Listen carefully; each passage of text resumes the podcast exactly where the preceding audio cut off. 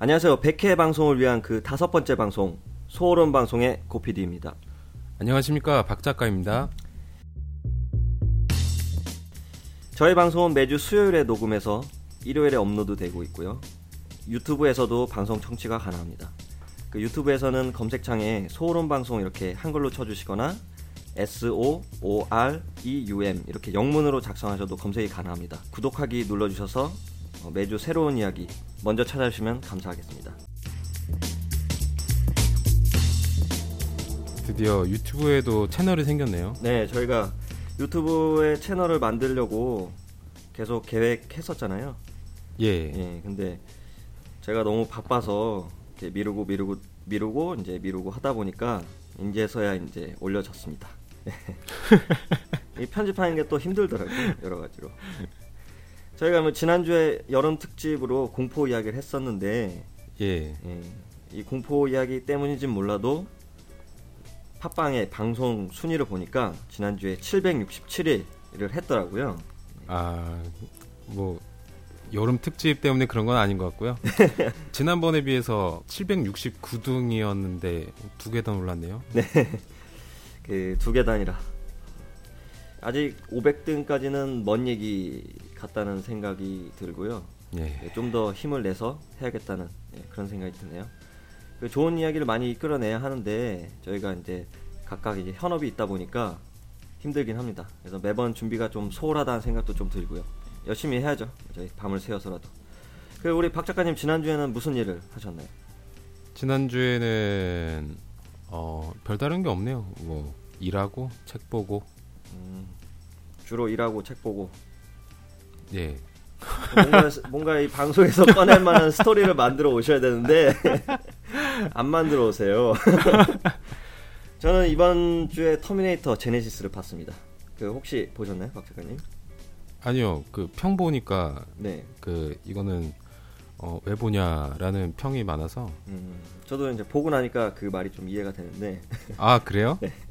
요즘뿐만 아니라 뭐 많이 됐죠. 이제 그 대작 영화들은 되게 이제 미래 사회 암울함을 표현하는 영화들이 좀 많이 있어요. 음 그럴 것 같아요. 네, 지금도 아무래도- 아무라니까. 네, 그렇죠. 지금도 암울하죠. 예. 근데 아마도 이런 그 미래 사회의 암울함이 뭐 자극적인 소재여서 뭐 흥미 끄기도 좋고 네. 그래서 마- 많이 나오는 것 같은데 개인적으로 그냥 시간 때우기로는 괜찮은 것 같다고 생각을 했습니다. 저는. 아 극장 가서 보신 거 아니에요? 어 그렇습니다. 네, 집이 극장이 될 수도 있죠. 아 예. 네. 원래 원래 TV가 있으니까. 어, 아 이거 결제해서 방송, 방, 아, 이거 방송 안 되네. 무슨 TV가 있죠? 예. 아, 네.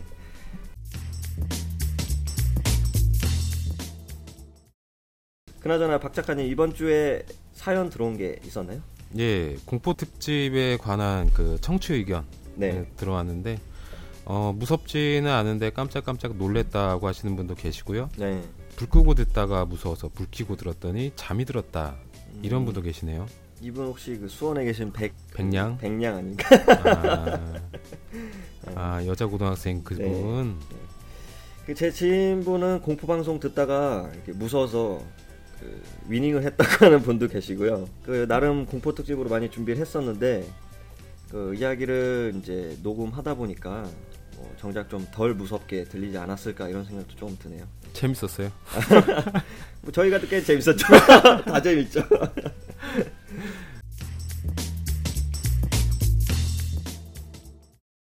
네, 그러면 박 작가님 오늘 이 시간에는 어떤 이야기를 또 준비해 오셨는지. 어, 이번 시간에는 남약 특집 전에 했었던 게로 길러진 아이 네, 2부, 게로 길러진 아이. 예, 네. 예, 2부를 준비를 했고요. 네. 어, 중요하다고 생각되는 두 챕터만 간추려서 소개를 드리도록 하겠습니다. 끝에 있는 결론 부분을 다루면서 마무리를 짓도록 할게요 이번 시간에. 네, 알겠습니다. 그러면 이 시간을 통해서 이제 게로 길러진 아이는 끝나는 거네요. 예. 네, 아쉽습니다. 재밌었는데. 아, 아쉽나요 진짜? 네. 두뇌가 불필요한 잡스러운 스토리 그 세 번째 시간은요. 지난주에 이제 건너뛰어서 세 번째인 거죠. 오늘 회차는 다섯 번째인데 예. 그 사이코패스라는 주제로 이야기를 하려고 준비를 해왔습니다. 그리고 제가 이 주제를 정한 거는 제가 뜻한 바는 아니었고요. 박 작가님께서 요청을 하셔서 예, 네. 제가 이번 시간에는 사이코패스를 하자고 했어요. 네, 뭐 어떤 이유 때문에 주제를 이렇게 선정해 주셨나요? 예, 저희가 각자 맡아서 하는 코너가 너무 색이 달라서 네. 비슷한 이야기로 진행을 하고자 합니다. 네, 어, 예를 들자면은 지난주에 고피디님 시간에 그 맥주 이야기하고 나서 제 코너에서 갑자기 나치 얘기가 나오니까 어, 이어지는 느낌이 없잖아요. 예, 네, 그런 게 좀 없지 않아 있었죠? 예, 예, 생뚱맞기도 하고. 네, 그래서 한 시간 동안 비슷한 주제로 진행하는 것이 청취자분들에게 좋을 것 같다는 생각이 들어서 한번 바꿔봤습니다. 아 그렇군요. 예, 예, 실험 삼아서. 아, 그래서 제 시간을 치고 들어오셨군요. 예, 네, 저는 이 사이코패스 이야기를 어떻게 풀어가면 좋을까 고민을 많이 했어요. 뭐한 예. 30분 그 정도? 예. 음, 오래 하셨네요. 네, 오래 했습니다. 5분 정도밖에 생각 안 하는 사람인데 30분이면 꽤 길게 했습니다.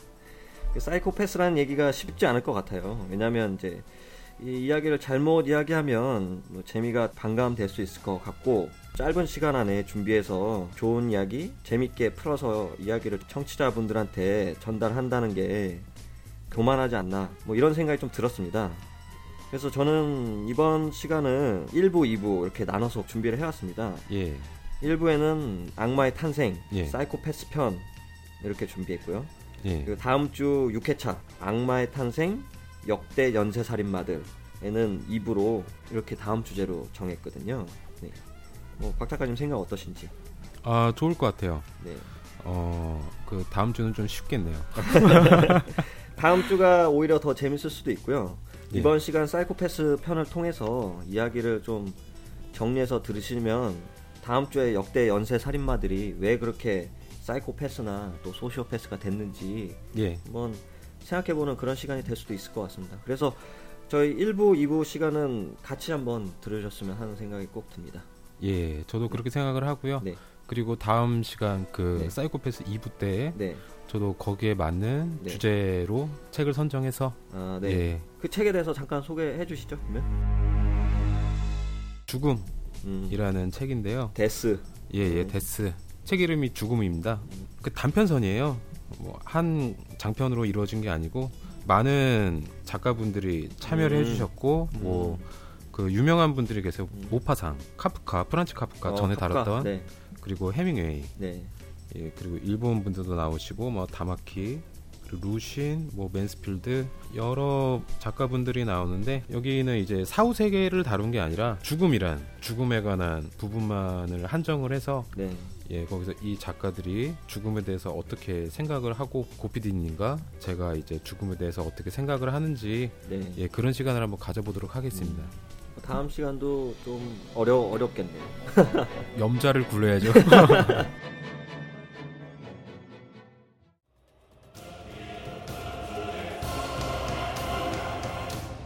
두뇌가 불필요한 잡스러운 스토리 그 세 번째 시간은 서두에 설명드린 것처럼 악마의 탄생 사이코패스입니다.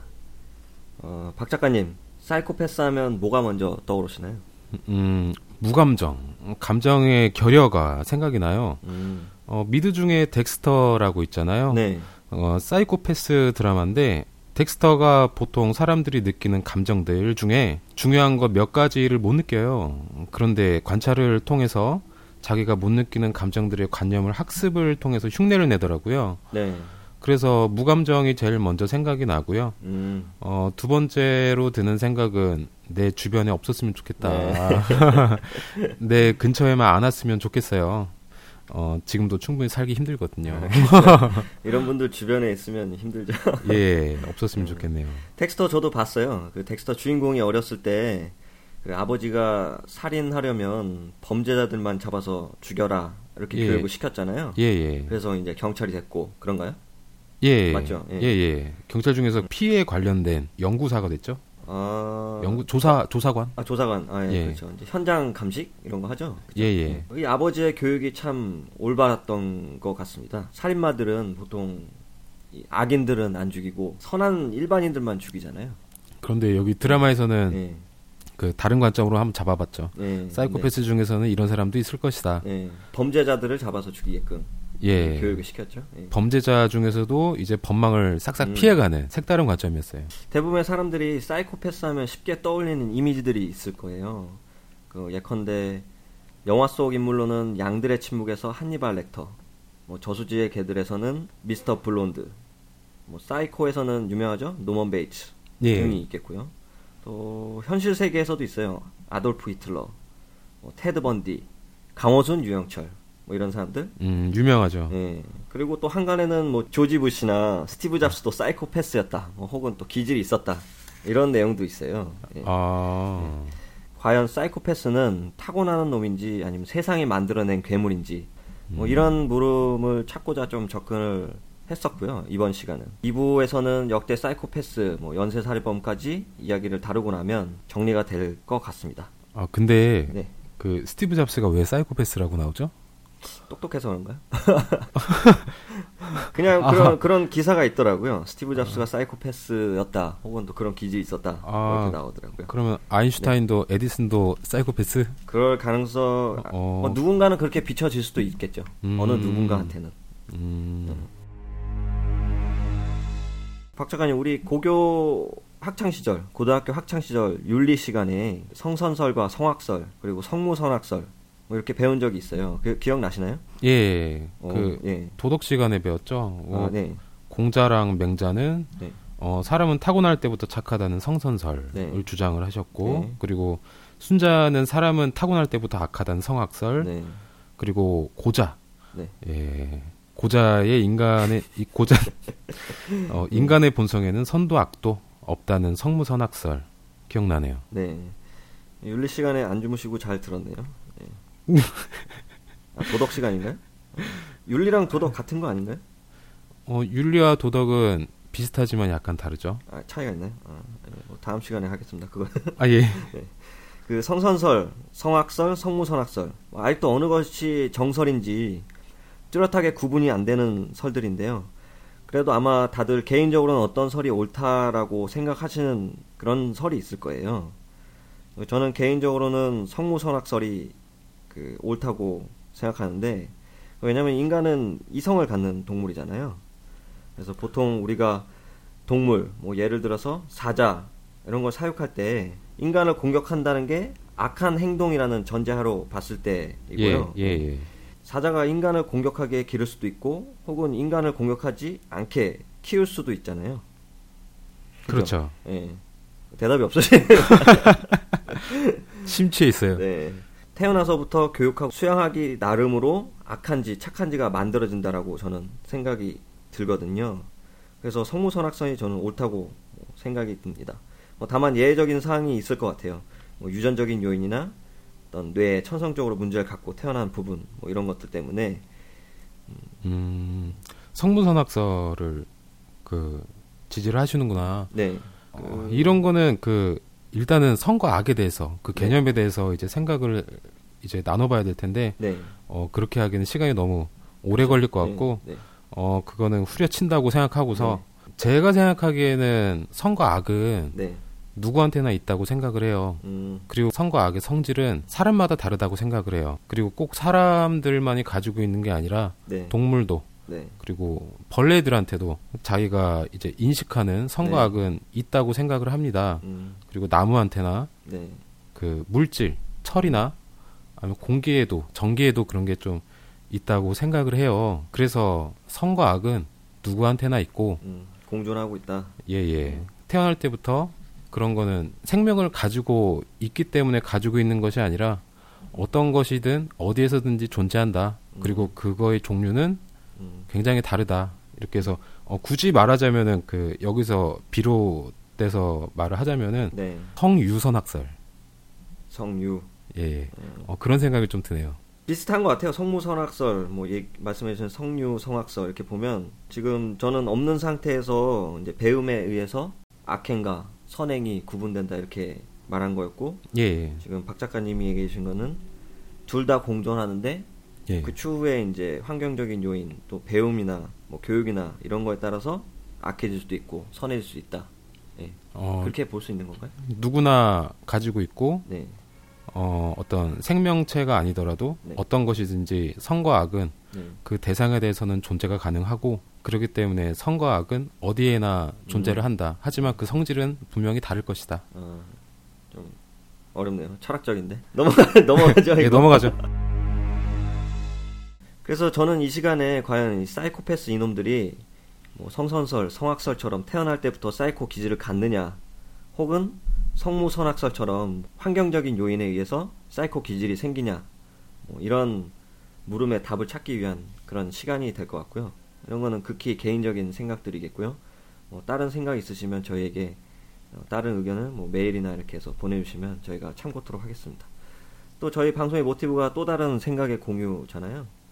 예. 어, 제 생각이 잘못된 거나 박 작가님 생각이 잘못된 것 같으면 어, 지적 부탁드리겠습니다. 네, 부탁드리겠습니다. 어, 그리고 그 일단 사이코패스라는 명칭의 정의부터 확실히 하고 가야 될 것 같은데 정확히는 어떤 사람을 보고 사이코패스라고 하는 거죠? 네, 그, 어, 이 사이코패스라는 단어가 언제부터 나왔냐면 프랑스 정신과 의사 필리프 피넬이 1801년에 최초로 사이코패스란 말을 사용했다고 해요. 어, 그가 말하길 정신이 혼미한 선망이 아닌 상태에서도 광기를 보이는 사람이 있는데 예. 정신분열증 같은 질환은 없고 이해력도 충분한 상태임에도 사회 통념에 벗어나는 행위를 하는 그런 사람을 사이코패스라고 지칭했다고 하나요? 음. 정신분열증 같은 질환은 없다는 그런 얘기는 이제 그 당시 1801년에 정신질환에 대해서 어느 정도 구분을 해놨을 거 아니에요.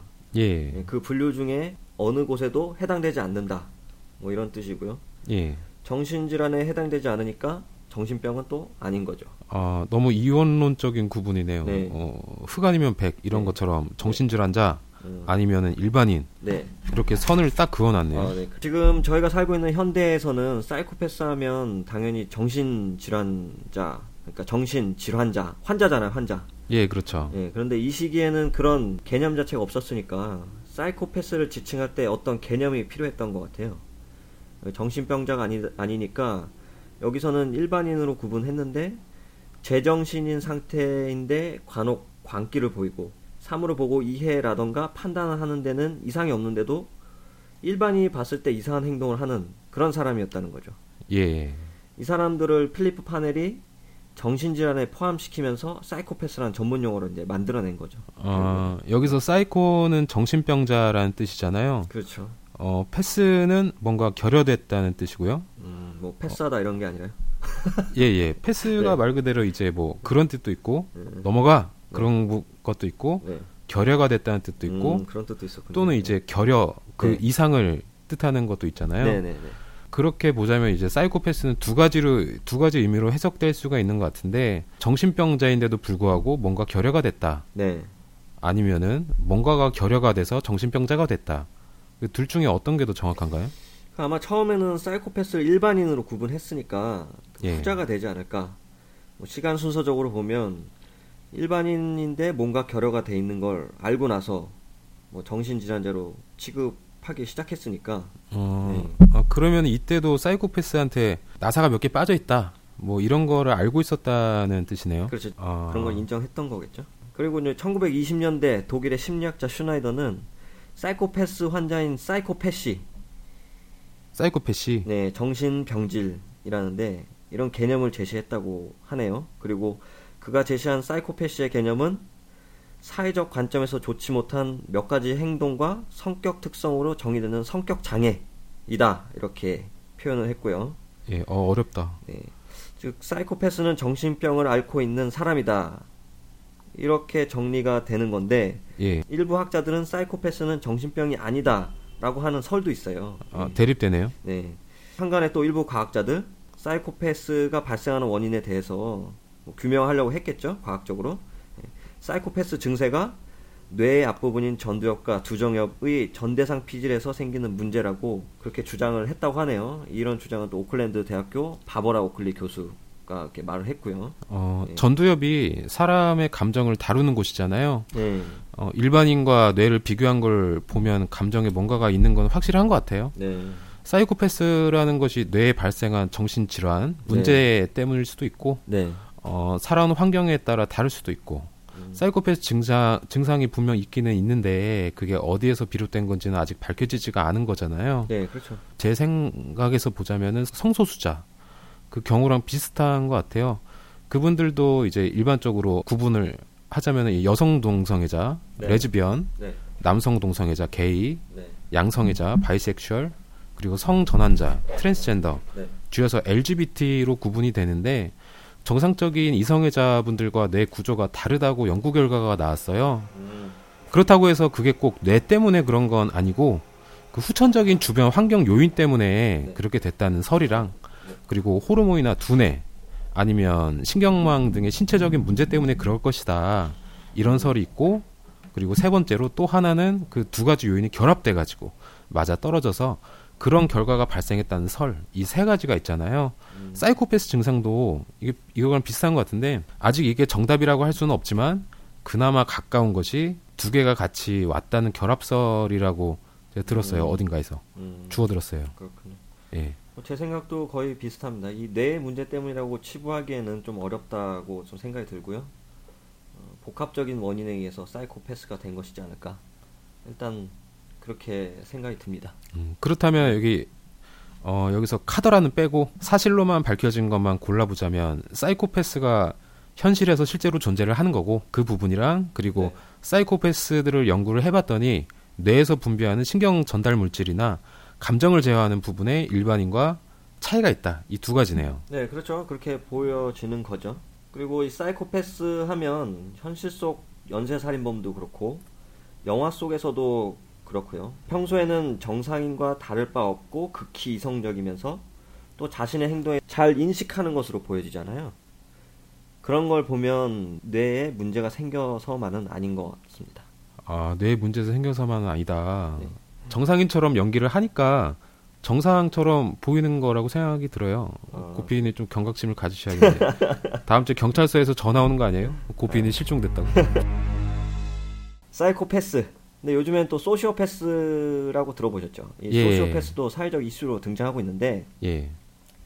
이 일부 학자들은 소시오패스를 반사회적 인격 장애자로 구분하고 또 사이코패스는 심리학적 정신 질환자로 구분을 하고 있대요. 예. 근데 이 소시오패스와 사이코패스라는 단어는 정신과적 진단명은 아니라고 하고요. 반사회적 인격장애, ASPD, antisocial personality disorder란 하나의 진단명을 사용한다고 합니다. 음. 연쇄 살인범의 90%가 이 반사회적 성격 장애 성향을 가지고 있다고 하고요. 미국 인구의 약 1%가 될 것이라고 미국의 심리학자 마사 스타우트 박사가 예, 얘기했다고 합니다. 예. 그 반사회적 인격 장애는 굉장히 포괄적 포괄적인 개념이잖아요. 네, 제가 반사회적 인격 장애 정의에 대해서 좀 네. 적어 왔는데요. 네, 도덕 양심적 판단을 지각할 수는 있으나 네. 이것이 불필요하다고 생각하여 타인을 속이고 범죄 행위를 하는 데 서슴없으며 착취적이며 지나친 야망과 우월한 태도를 보여 타인에 공감하지 못하며 감정 기복이 심한 정신 장애이다. 반사회적 인격 장애랑 소시오패스 그리고 사이코패스 이 세 개를 구분하기가 굉장히 헷갈려요. 쉽게 설명을 드리자면은 네, 어, 숫자에 1, 2, 3, 4가 있잖아요. 거기서 1과 2가 있는데, 어, 1은 정상인이고, 2는 사회에서 격리되어야 하는 괴물이라고 치면, 네, 1과 2 사이에 많은 숫자가 있잖아요. 뭐, 1.00001 같은 네, 부수히 많은 소수점 숫자들이 존재를 하잖아요. 네, 이 수많은 숫자들 중에 어디를 기준으로 삼냐에 따라서, 어, 예를 들면은 1.7을 기준점으로 삼았다고 치면, 1.7부터 2 미만까지 는 반사회적 인격 장애인 거고요. 네. 1.9부터 2 미만까지를 사이코패스랑 소시오패스라고 이해하면 편할 것 같아요. 음. 그러니까 1.7부터 2 미만까지는 반사회적 인격 장애자인 거고요. 예.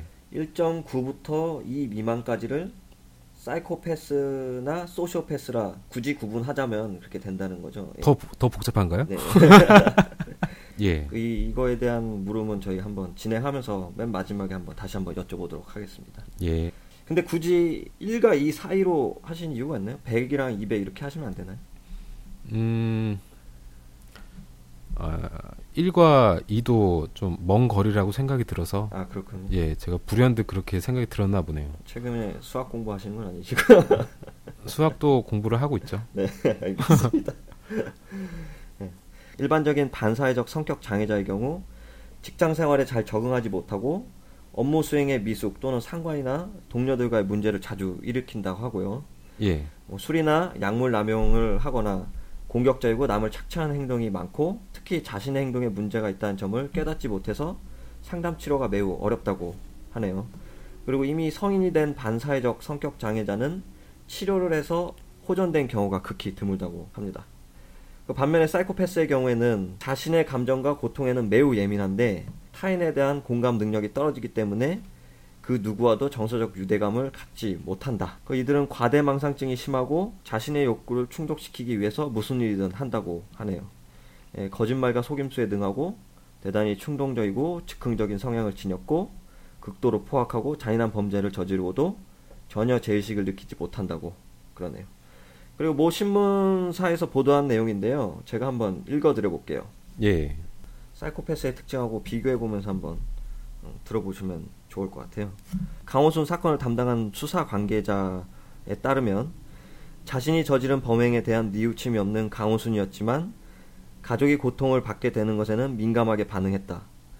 죄의식 없이 사람을 죽인 연쇄살인범이 자신의 가족을 걱정하는 모습은 이중적이면서 이기적이었다.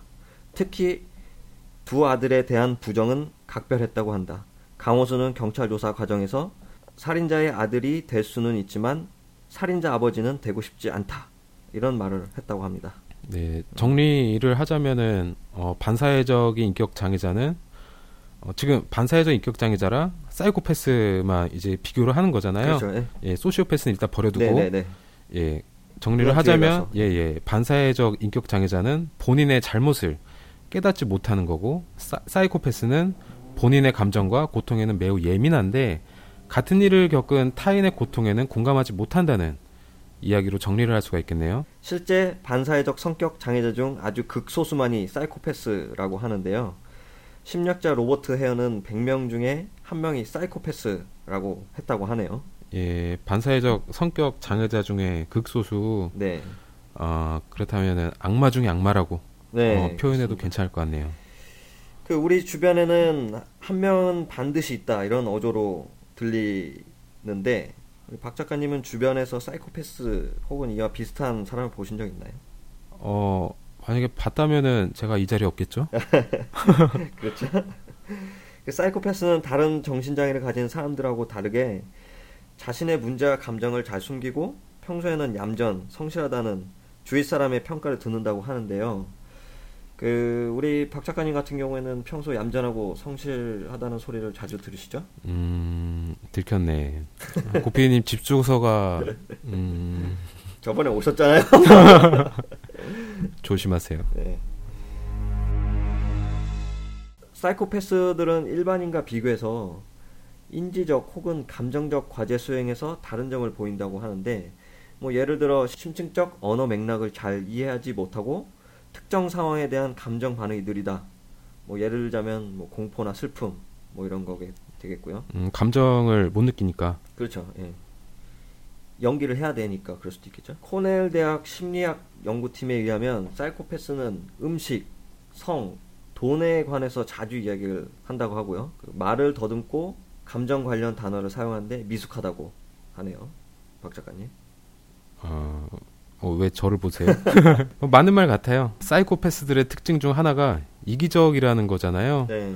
다른 사람이야 어떻게 되든 자기 몸 엄청 챙기고 이 심리가 두려움에서 나오는 거거든요. 음식이나 돈은 생존에 필요한 요소들이잖아요. 네.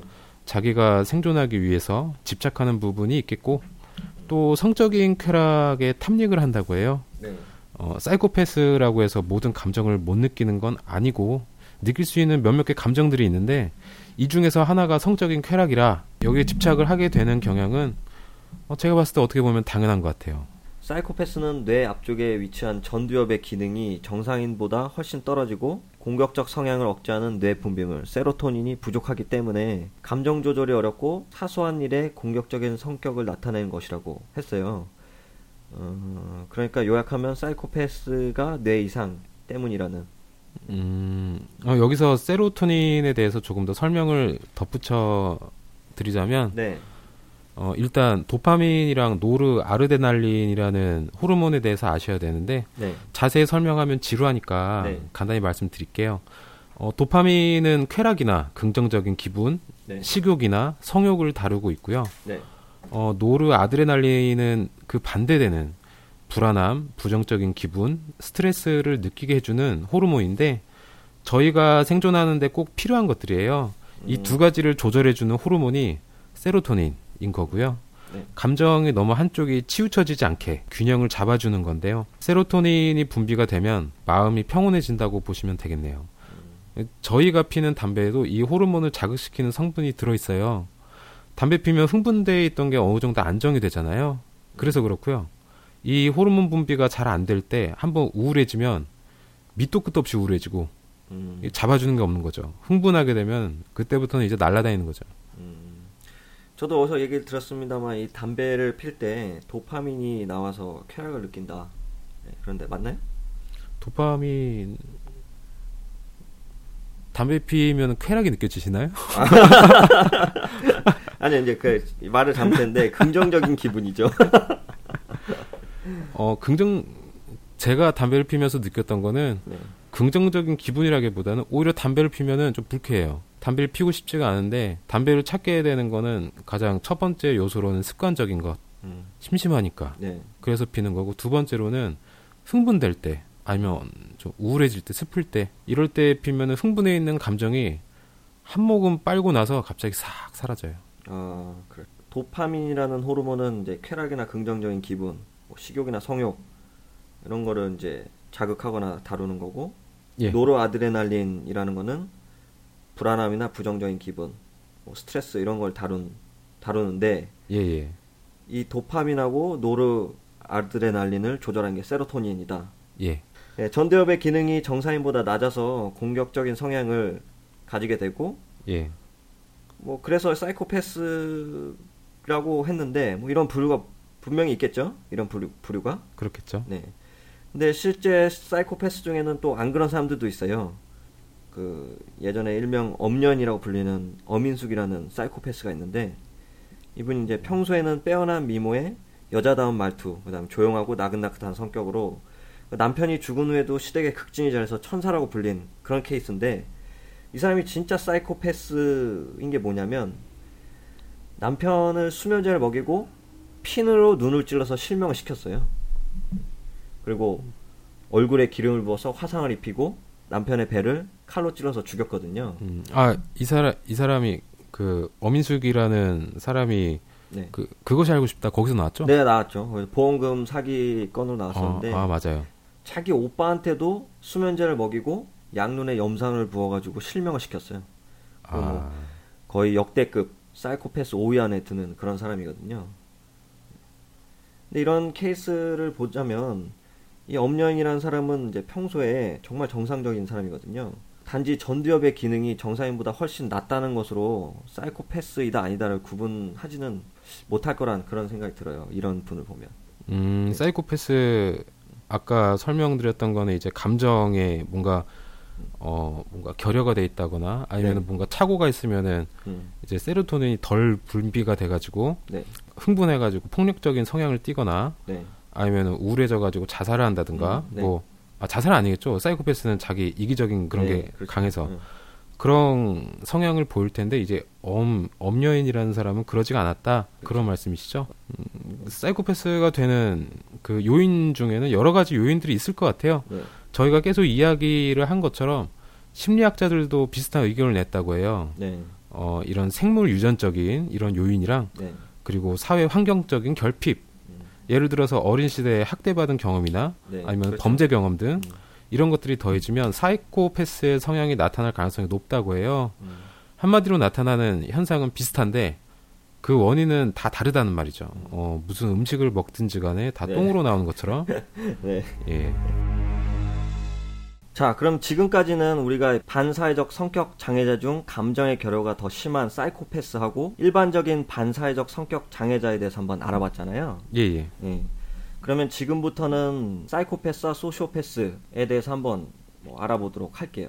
예. 이제까지 말한 거는 반사회적 인격 장애와 사이코패스. 예, 그리고 그렇죠. 지금부터 다룰 거는 예, 사이코패스와 사이코패스. 소시오패스. 네, 맞습니다. 예. 이 사이코패스, 소시오패스 둘 다 제정신은 아닌 게 확실해요. 그죠? 예, 뭐 결여가 돼 있죠. 네. 사이코패스와 소시오패스의 이 공통점은 법과 사회적 관행을 무시하고 다른 사람의 권리를 묵살하거나 후회나 죄의식 같은 감정을 느끼지 않으면서 감정의 폭발이나 폭력적 행동을 보인다고 하는 게 공통된 점이고요. 뭐 반면에 차이점은 사이코패스와 소시오패스는 사회적 교류 수준에서 좀 차이가 있다고 합니다. 사이코패스는 다른 사람과 아예 감정의 교류를 하지 못하고요. 소시오패스는 일정 수준의 공간과 사회적 애착 형성이 가능하다는 그런 차이점이 있다고 하네요. 음, 사이코패스보다는 소시오패스가 감정의 결여가 좀 덜한 거네요. 그러, 그렇죠. 그렇게 볼 수 있는 거죠. 그리고 소시오패스는 보편적 윤리적 관념에 따라서 악행과 선행을 구분할 수 있는 지각을 가졌는데 후천적 요인으로 공감 능력이나 죄책감이 없고 자신의 이익과 목적 달성을 위해서라면 남을 전혀 배려하지 않는 이들을 말하고요. 음, 이들은 책임을 회피를 해요. 음, 남을 자신의 이익에 맞게 조종을 하거나 거짓말을 일삼는 등의 특성 그런 특성을 가지고 있고요. 소시오패스는 자신의 실체가 발각되면 동정심을 유발하면서 위기를 모면을 하려고 합니다. 음, 사이코패스랑 소시오패스 차이를 따져보면 소시오패스는 도덕적 구분이 가능해서 행동에 대한 인지는 하되 양심의 가책을 느끼지 않는 거고 사이코패스는 감정에 아예 차단돼 있어요. 네. 소시오패스보다 감정에 대한 감정을 더 못 느껴.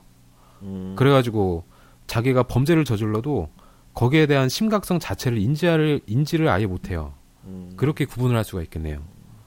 어떻게 보면 감정의 결여라는 걸로 봤을 때 이 사이코패스가 소시오패스보다 더 심각한 거네요. 그죠? 그렇죠. 이 소시오패스에게 이그 양심이란 뭐 사전 속의 단어에 불과하다고 하는데 소시오패스들의 공감은 정서적 공감이 아닌 인지적 공감으로 다른 사람을 위해서 쓰이지 않고 오직 자신을 위해서만 사용된다고 하고요. 뭐 이들은 적절한 표정으로 감정을 연기하면서 주변 사람을 바둑판에 바둑알처럼 조종하고 착취하는 기생적 인간관계를 맺곤 한다고 하네요. 소시오패스는 감정을 자극하는 단어, 뭐 예를 들어서 시체, 고문, 뭐 이런 문제를 접했을 때 이 뇌의 측두 여부로 혈류 공급이 증가한 것이 나타났다는 연구 결과도 있다고 합니다. 뇌 측두엽으로 혈류 공급이 증가한 것은 보통 사람이 약간의 지적 능력이 필요한 문제를 풀 때 나타나는 현상인데 소시오패스가 감정을 처리할 때는 일반인처럼 즉각 반응하는 것이 아니라 네, 인지적으로 접근을 한다고 해요. 이게 음. 무슨 뜻이냐면은 네, 어, 장례식장에서 갔을 때 네, 어, 일반 사람들은 그 슬퍼서 울잖아요. 네, 근데 소시오패스는 주위 사람들을 우니까 아 울어야겠다 어, 하고 인지를 딱, 어. 갖고서 인지의 상태를 거쳐서 네. 그다음에 흉내를 내는 거죠. 아 이게 그러니까 감정을 조절한다는 그런 얘기네요. 예, 예. 어, 좀 소름 끼치네요 이 부분은. 예. 그러니까 안 웃긴데 예, 예. 웃긴 척하는 거고, 그다음에 안 슬픈데 슬픈 척하는 거고요. 예, 예. 그들 사이에 섞여야 되니까. 그래야지 살아남으니까. 아 그렇군요. 예, 들키지 말아야 되니까. 음.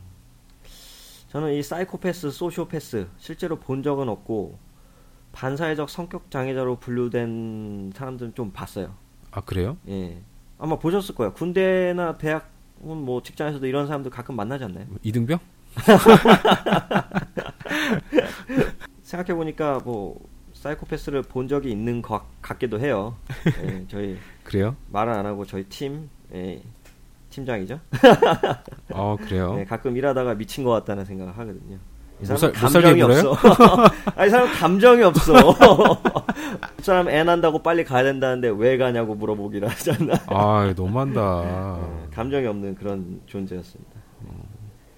뭐 이런 사람들 꽤 있지 않나요? 주변에? 못 보셨나요? 그런 사람을 지금 생각해 보니까 가끔 있는 것 같아요. 근데 100명 중에 한 명이 사이코패스라고 하는데 음. 그럼 우리 주변에 흔히 보여지는 어, 반사회적 성격 장애 네. 이런 분들 몇몇 중에서는 이제 사이코패스일 가능성이 높다는 거잖아요. 예. 그렇다면은 이 중에서 사이코패스가 더 티가 많이 날 것 같아요. 왜냐면 얘- 이 사람들은 감정의 결여가 더 심하니까 네. 뭣도 모르고 그냥 자기 마음대로 하는 거죠. 음. 근데 소시오패스는 좀 조심하는 거죠. 음. 사회적 도덕적인 통념이 있으니까 네. 그거 인식을 하니까 예, 인지하고 있으니까. 예, 인지를 하고. 있으니까 어, 조심해야겠다. 들키지 말아야겠다. 내가 사이코로 보일 수도 있겠다. 사이코패스는 그런 거 없고 아니, 감정의 그러니까 감- 사이코로 보일 수 있겠다. 사이코패스를 뜻하는 게 아니라. 그렇죠. 예. 소시오패스는 그렇고 사이코패스는 아예 이제- 그런 거 신경 안 쓰는 거죠. 예, 그렇게 돼 있으니까 정신 회로가 음, 그렇게 이해하면 되겠네요. 뭐 저희 이제 다음 주에 방송 내용이지만 그 역대 사이코 살인마들 있잖아요. 그렇죠. 예. 유명해요, 아주. 도대체 몇 명이나 살해했는지 알 수 없는 70년대 최악의 연쇄살인범 테드 번디. 음, 테드 번디 네. 썩어가는 시체하고 성행위까지 했다고 하죠. 시간을 했네요. 시검이요? 시간, 시간이요. 시체 강간. 아, 시체 어린 소녀 147명을 강간하고 또 살해했고 그 아주 유명하게 남아 있는 역대 살인마 콜롬비아의 루이스 가라비토 또 국내에도 이런 사람이 있어요. 추격자 영화로도 제작될 정도로 유명한 유영철 유영철. 네. 이런 역대 연쇄 살인마들 유년 시절을 보면 뭐 테드 번디 같은 경우에는 사생아로 태어났고 자신의 친모를 누나로 알고 자랐다고 하고요. 뭐 할머니를 어머니로 또 알고 자랐고 테드 번디의 외할아버지는 어릴 적부터 외할머니를 상습적으로 폭행을 했다고 하고요. 또 악에 찬 인종차별주의자였다고 합니다.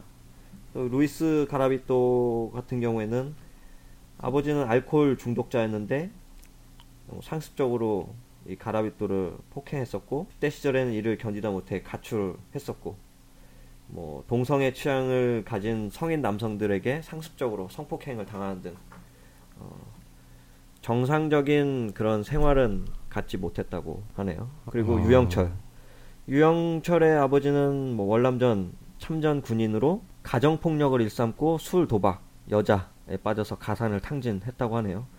그 유영철 7살 때 부모는 이혼했고 아버지는 내연 관계에 있던 여자와 재혼해서 유영철을 데리고 서울 올라와서 어, 여관을 전전하면서 살았다고 하네요. 어, 이렇게- 다들 네. 어린 시절에 많은 좀 고통, 학대를 받았네요. 네, 그렇죠. 이런 게 네. 그 환경적인 요인이죠. 그렇죠, 그렇죠. 이런 사이코패스 또는 소시오패스의 공통점들이 있었어요. 예, 유년 시절에 네. 학대를 받았거나 또 편부모 또는 고아원에서 불우한 환경에서 자랐거나 어, 인과법 인과법칙인 것 같아요. 뭐 원인이 있으면 결과가 있는 것처럼 어, 뭔가 원인이 있으니까 이렇게 됐겠죠. 네, 뭐 환경적이든 유전적이든 네, 그리고 대부분의 사이코패스는 그런데 안 그런 경우도 있더라고요. 음. 어, 뭐 경찰들이 신문을 했다고 해도 다는 알 수는 없는 거니까 안 그런 경우라고 하기는 좀 조심스럽긴 한데 음, 강호순의 사례가 있어요. 네, 어, 작은 시골 마을에서 다섯 남매 가운데 둘째로 태어나서 인근 초등학교, 중학교, 고등학교를 졸업한 강호수는 성장기에 궁핍한 가정 환경이나 폭력적인 학대 경험이 전혀 없고요. 또 경제적인 궁핍을 겪은 적이 없대요. 음, 잘 사는 거죠. 고향 마을의 이장 장모 씨, 어, 이 사람 말에 따르면은 집이 어렸다고 볼 수는 없다. 논이 20마지기쯤 됐으니까 그 정도면 시골에서는 먹고 살 만한 수준이었다. 음, 부부가 자주 싸우거나 하지도 않았다. 음, 이런 증언이 있었고요. 강호순이랑 그 같은 학창 시절을 겪었던 고향 친구가 증언을 한 게 있는데 학창 시절 총명한 편이었고 아버지가 엄격하긴 했지만 어린 시절에는 평범한 시골 아이였다. 이렇게 말했다고 하네요. 이런 거를 보면은 이제 그 환경적인 요인은 없는 거죠. 음, 그렇죠. 또 이런 사례를 들어보니까 단순히 뭐 학대나 경제적 어려움 등 뭐 이런 환경적인 영향으로만 사이코패스나 소시오패스가 뭐 탄생하는 것은 아니겠구나. 다른 시각으로 보자면은 이제 환경적으로만으로도 나올 수 있고 음, 유전적으로만으로도 나올 수 있고 음, 뇌적으로만으로도 나올 수 있고 또는 뭐 그게 다 복합적으로 해서 나올 복합적으로도 수도 있는 나올 수 있고 굉장히 많은 가능성이 있다는 거죠. 이게 어쩌면 복합적이면 더 악질 중에 악질이 될 수도 있, 있겠네요. 더 안타까운 사례가 되겠네요. 우리 박 작가님이 또 사이코패스인지 아닌지 구분하기 위해서 예. 제가 그 몇 가지 테스트하는 방법을 가져왔어요. 아, 어, 이번 시간에 한번 좀 재밌을 것 같다는 생각이 들어서 이걸 중간에 갑자기 제가 껴넣었는데 청취자 여러분도 한번 같이 테스트를 해보면 좋을 것 같아요. 테스트가 여러 개 있는데 이 중 한 다섯 개 정도만 한번 해보도록 하겠습니다. 어 재밌겠네요. 그 이런 거 예전에 한참 유행했었잖아요. 네. 그때 저도 조금 해보긴 했거든요. 그래서 저희가 한때 좀 유행했었죠 이런 거 사이코패스가 막 나오고 그러면서 좀 신기하잖아요. 네. 그래서 뭐 그, 재밌기도 하더라고요. 음, 네 한번 테스트 뭐 한번 해볼까요 그러면? 예. 나 이거 많이 했는데 이거 많이 잘하는데 자 첫 번째 질문입니다. 예, 어, 한 초상화가 있습니다. 예, 그런데 이 초상화는 전쟁을 하다가 다친 군인의 초상화라고 하네요. 예. 그럼 박 작가님이 생각하셨을 때 이 초상화 속 군인은 어느 어느 부분을 다쳤을까? 네, 두 군데만 한번 얘기해 주- 보시겠어요? 군인의 조상이요. 네. 군이면 전쟁 중에 다쳤겠네요. 어, 그 이제 본인이 생각하시면 되잖아요. 어, 어, 어깨 네, 어깨, 그리고 마음. 마음. 음. 그 일반적인 사람들의 답은 머리, 다리, 팔, 어깨도 되겠네요. 뭐 이렇게 아. 나오고 사이코패스의 답은 뭐눈 또는 심장 이라고 하네요. 아, 눈 심장이요. 네. 어, 근데 마음은 뭐죠? 아, 마음 그 초상화라는 말씀을 하셨을 때 제가 딱 느꼈던 건 보통 초상화는 전신상이 좀 드물잖아요. 네, 거의 이제 상반신상이고 네, 그리고 만약에 어딘가 다쳐가지고 그 후에 초상화를 그렸다면은 가렸 가렸지 않을까 싶어요. 자기 상처를 가슴이나 이런 데 있으면은 옷으로 가려가지고 보이진 않았을 텐데 거기서 이제 뚜렷이 구분할 수 있을 만한 건 펄럭이는 팔 정도, 팔자락 정도. 음, 그래서 팔을 어깨가 잘려 나가거나 네, 이럴 때는 구분이 가능할 것 같아서 어깨라고 했고요. 네, 그리고 그 얼굴을 보면은 그 사람의 마음이 보이잖아요. 네. 이렇게 다친 상태에서 군복을 입고 아, 군복을 입었나요? 그거는 모르죠. 뭐 군, 아 제가 제가 상, 군인- 제가 상상을 해서 그런데 그 얼굴 표정에서는 약간 전쟁을 겪었다면은 네. 좀 슬픈 얼굴이 떠오르지 않았을까. 어, 그래서 이제 마음이 다치지 않았나. 그래서 어, 어깨랑 마음. 어, 아마 작가분이셔서 좀 표현이 독특하네요. 너무 많이 상상하고 가셨네요. 네. 자, 이제 그럼 아, 두 번째 질문입니다. 아 그런데 네. 아까 심장은 알겠는데 네, 그 생명이랑 직결된 부분 있잖아요. 네. 근데 눈은 왜 그래요? 글쎄요, 뭐 저 잘 모르겠는데 눈이라고 표현했다는 게 사실 일반적으로 뭐 군인하면 총상이잖아요. 뭐 총을 눈에다 대고 쏘지는 않으니까 아 예. 뭔가 좀 특, 특별하게 보여지는 수도 있잖아요.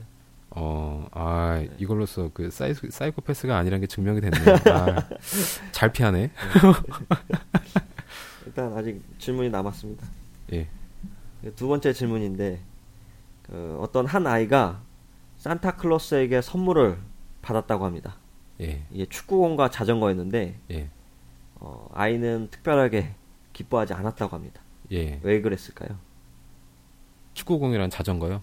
네, 다리가 없어서. 어, 그, 네, 그렇군요. 뭔가 좀 섬뜩한데요. 그 일반인들 같은 경우에는 뭐, 뭐 축구나 아니면 자전거 타기 싫어해서 라든지 아니면 뭐 여자 아이라서 뭐 아니면 축구하는 법 몰라서 자전거 타는 법을 몰라서 뭐 등등 이런 답변인데 이 사이코패스의 답은 다리가 없어서라고 대답을 한다고 하네요. 아, 예, 이거는 사이코패스의 입장에서 말하는 그 추론은 너무 쉬웠어요. 아 그런가요? 예, 축구공이랑 자전거가. 음, 추론하기엔 너무 쉬웠어요. 저는 전혀 쉽지 않았는데. 본인 입장에서 쉽다는 거잖아요, 그죠? 예, 다 문제. 네. 세 번째 질문입니다. 어느 날 밤에 어떤 사람이 잠을 자다가 아, 목이 말라서 깨서 물을 마시러 갔는데 집에 침입한 강도하고 눈이 마주쳤어요. 그래서 문이 잠기지 않는 장롱 속에 들어가서 숨었다고 합니다. 근데 이 장면을 본 강도, 그러니까 박 작가님은 박 작가님이 강도죠. 어떻게 하실 건지. 아, 제가 강도면요. 네. 근데 현재 이제 손에는 칼이 들려 있습니다. 제 손에 칼이 들려 있고. 네. 어, 일단 칼로 위협을 해서 못 나오게 하죠. 못 나오게 하고 장롱에서 테이프를 감는다든지 아니면은 거기 빗장을 걸어 잠근다든지 못 나오게 할 거고 그리고 만약에 그 강도가 마스크를 쓰고 있나요? 그거는 예시문에 없었잖아요. 마스크를 마스크를 쓰고 있다면 그렇게 하겠는데 안 쓰고 있다면 좀 문제가 심각해질 것 같아요. 음, 저를 봤으니까 음. 어 아마 눈을 파내지 않았을까. 눈이 여기서 나왔네요. 그 군인 초상화의 눈, 어. 눈. 그 사이코가 눈이라고 대답했다는데. 음 죽이는 것보다는 죽이는 것보다는 눈이 낫지 않을까. 어, 고통을 즐긴다. 네, 그렇군요. 조심하세요. 네. 그 이, 이거의 일반인들이 답변은 문을 뭐확 열고 죽인다. 어, 재물만 이제 가지고 이제 도망간다. 뭐 이렇게 이런 답인데 사이코패스 같은 경우에는 그 사람이 나올 때까지 장로 앞에서 조용히 기다린다. 그 다음에 찔러 죽인다. 아 네, 그런 거죠. 가만히 있는 거예요. 네. 아, 장롱문 닫고 있는데 네, 그렇죠. 와 그러면은 이- 계속 그 소리 안 들리면은 가만히 있다가 간 줄 알고 문 싹 열겠네요. 그러다 찌르는 거네요. 그러죠. 와 상상하지 마시고요. 네. 이제 네 번째 예. 물론입니다. 그 어느 살인범이 창문이 있는 엘리베이터에서 사람을 살해한 후에 나와서 엘리베이터 창문으로 살인당한 사람의 모습을 지켜 보고 있었다고 합니다. 이 살인범은 왜 그랬을까요? 음, 그 엘리베이터 문으로 그 그렇죠. 쳐다보는 거예요. 네. 죽은 사람을 네. 이미 죽어 있고 아니 묻지 마시고요. 그냥 답변만 하시라고요. 어 웃고 있어서 네. 네, 그래요. 뭔가 증거 일반인들이 아 제가 말이 꼬이네요 갑자기. 그 일반인들 같은 경우에는 뭔가 증거물을 남겼을까봐 또는 몰래 카메라가 설치되어 있을까봐 등등의 이런 일반적인 대답인데 사이코패스 같은 경우에는 죽어가는 모습을 지켜보는 그런 즐거움을 위해서라고 하는데 우리 박 아. 작가님은 뭐 시체가 웃고 있어서라고 답변하셨는데 이건 뭐죠? 어, 이- 만약에 그 상대방을 죽였는데 네. 보통 이제 괴로워하거나 그렇 아 그런 되는데 예 그래야 되는데 웃고 있으면은 어, 궁금할 거 아니에요. 아 설마 어왜 웃고 있지? 어. 그래서 좀 지켜보지 않을까요? 아 설마 이게 사이코패스를 죽였나? 덱스터인가요? 예. 예. 어 연결되네. 아, 갑자기 느낌이 팍 오는데 박 작가님이 사이코패스랑 소시오패스를 좀 초월한 존재인 거지 않을까? 1과 2 중에 2예요? 네. 1과 2 중에 2에 가깝다고 보여지네요, 갑자기. 예. 아, 어, 어쨌든 마지막 다섯 번째 물음입니다. 예. 이 테스트는 상당히 유명한 테스트예요. 이 심리학에서도 이 사이코패스를 구분할 때 이 다섯 번째 물음을 많이 사용한다고 해요. 그리고 영화에서도 이 테스트를 하는 장면이 나온 적이 있어요. Mindscape라고 하는 영화인데 어, 이게 타인의 기억에 접속해서 사건의 단서를 찾는 수사관 이야기거든요. 수사관이 이제 의뢰인 뇌 속에서 의뢰인 뇌 속에 저장된 특정한 기억을 찾는 예, 뭐 이런 이런 내용인데 나중에 안 보신 분들 한번 보시고요. 재밌습니다. 질문하겠습니다. 당신의 친한 친동생과 당신은 죽은 이모의 장례식장에 갔는데 어떤 검은색 정장에 검은색 구두를 신고 있는 잘생긴 남자에게 당신이 반했다고 합니다. 뭐 당신은 여성이겠죠? 예. 그리고 그날 밤 당신은 친동생을 죽이는 꿈 꿨는데 왜 그랬을까요? 음, 남자가 자기 친동생을 더 좋아하는 것 같아서. 아 그래요?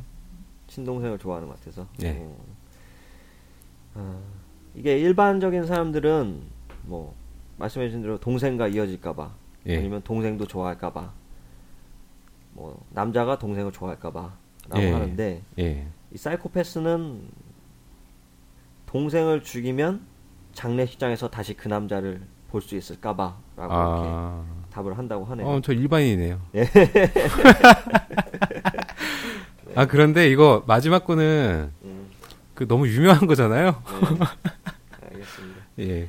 나 저도 유명해서 이거는 대부분의 사람들이 아실 거라고 그런 생각이 들어요. 예, 너무 유명해서 네. 예, 알고 있었어요. 근데 제 주변에서 이 이거에 대해서 뭐 동생을 죽이니까 아, 동생을 죽여서 장례식장에서 다시 그 사람을 보기 위해서다라고 대답한 사람은 본 적이 없는 것 같아요. 음. 일단 제 주변에 사이코패스는 없다는 뜻이네요.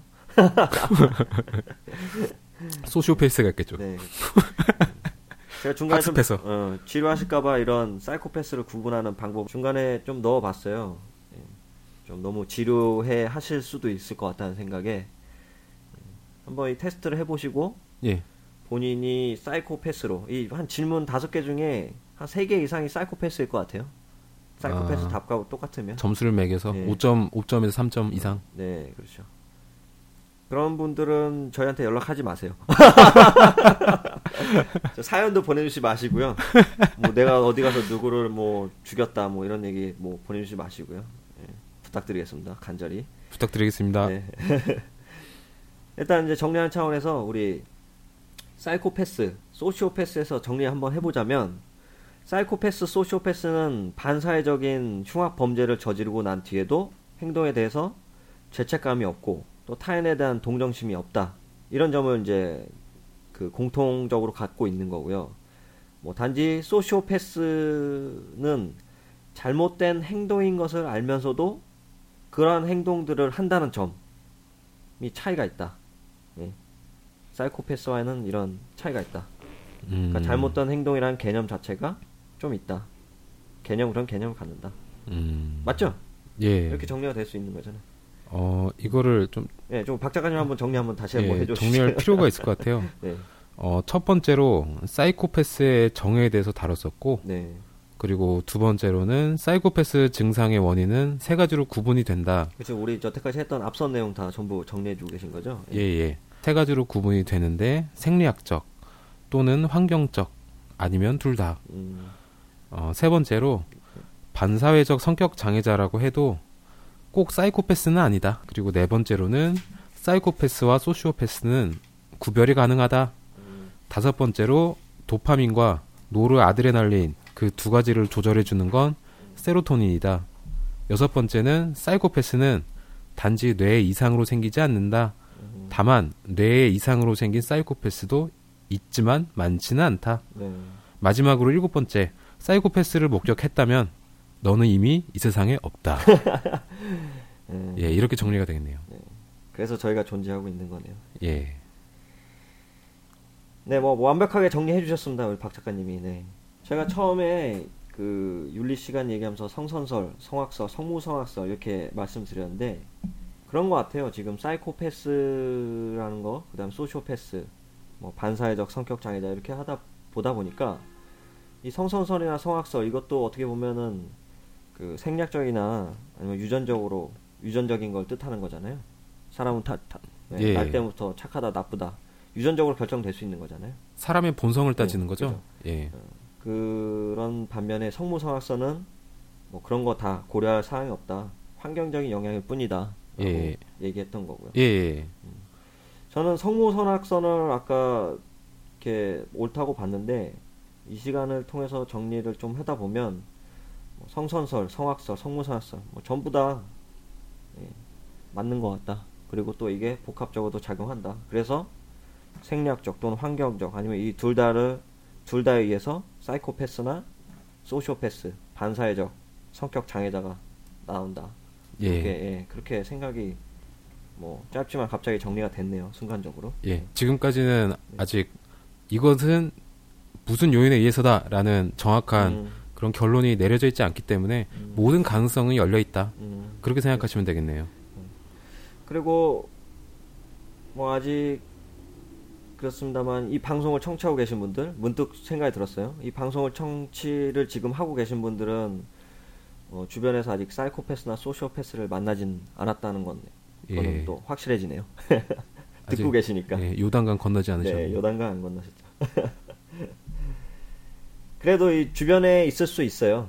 뭐 흔히 생각하는 것처럼 무서운 범죄자가 아닌 또 한 책의 제목처럼 옆집에 이을 수도 있습니다.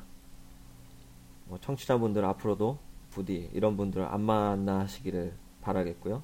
예, 구독 눌러주시고요. 네, 구독을 꼭 눌러주시기 바랍니다. 이런 거를 관점에서 좀 주의 깊게 보시면 좋을 것 같아요. 네. 어, 입심이 좋거나 네. 과도한 자존감이 있거나 네. 쉽게 지루해 하거나 네. 그 습관적인 거짓말 네. 그리고 남을 잘 속이거나 네. 거짓말을 잘하거나 조롱함 음. 아니면 후회 혹은 죄책감, 결여, 얕은 감정, 물란한 성생활, 충동성, 여러 번의 혼인관계, 청소년기의 비행, 예, 이런 것들이 반사회적 인격 장애 환자들이 갖는 특징이랍니다. 어, 오늘부터라도 주변에 이런 사람이 있으면 조심하시기 바랍니다. 아, 저도 조심해야겠네요. 입신 좋은 네. 사람 주변에 많은데. 어. 이 자존감 높은 사람도 굉장히 많아요 주변에. 그렇죠. 뭐 여러 번의 혼인 관계가 있는 그런 사람 은 없네요. 예. 청소년기의 비행은 뭐 저희 둘 다 겪었죠. 어 근데 생각을 해보니까 네. 제가 방금 말씀드린 이것들이 여기에 여- 여기 뭐 해당하는 사람이 떠올랐나요 갑자기? 그게 아니라 해당하지 않는 사람이 안 떠올라요. 예, 모두가 다 모두가 다 여기 포함이 되는데요? 하나씩은 다 가지고 있죠. 예, 예, 하나씩 전부 다 가지면 뭐 반사회적 인격 장애자. 아 전부 다. 아 그런 그런 거 아닌가요? 하나만 갖는다고 반사회적 인격 장애자로 보기엔 좀 그렇잖아요. 세 가지라고 하죠, 세 가지. 예, 그렇죠. 예, 세 뭐한 가지. 이몇이 몇몇 가지 중에 세 가지 이상 예, 세 가지 이상. 가지고 있는 분들 음, 이런 사람 조심하시길 바라고요. 네 지금까지 그러면 우리 두뇌가 불필요한 잡스러운 스토리 악마의 탄생 1부였죠. 예, 네, 1부 악마의 탄생 사이코편을 진행했고요. 다음 주에는 우리 2부로 악마의 탄생 역대 연쇄 살인마들 네 이렇게 해서 하도록 하겠습니다. 아직 끝나지 않은 사이코패스, 소시오패스 이야기로 다음 주에도 찾아뵙겠습니다. 감사합니다. 예. 네. 예.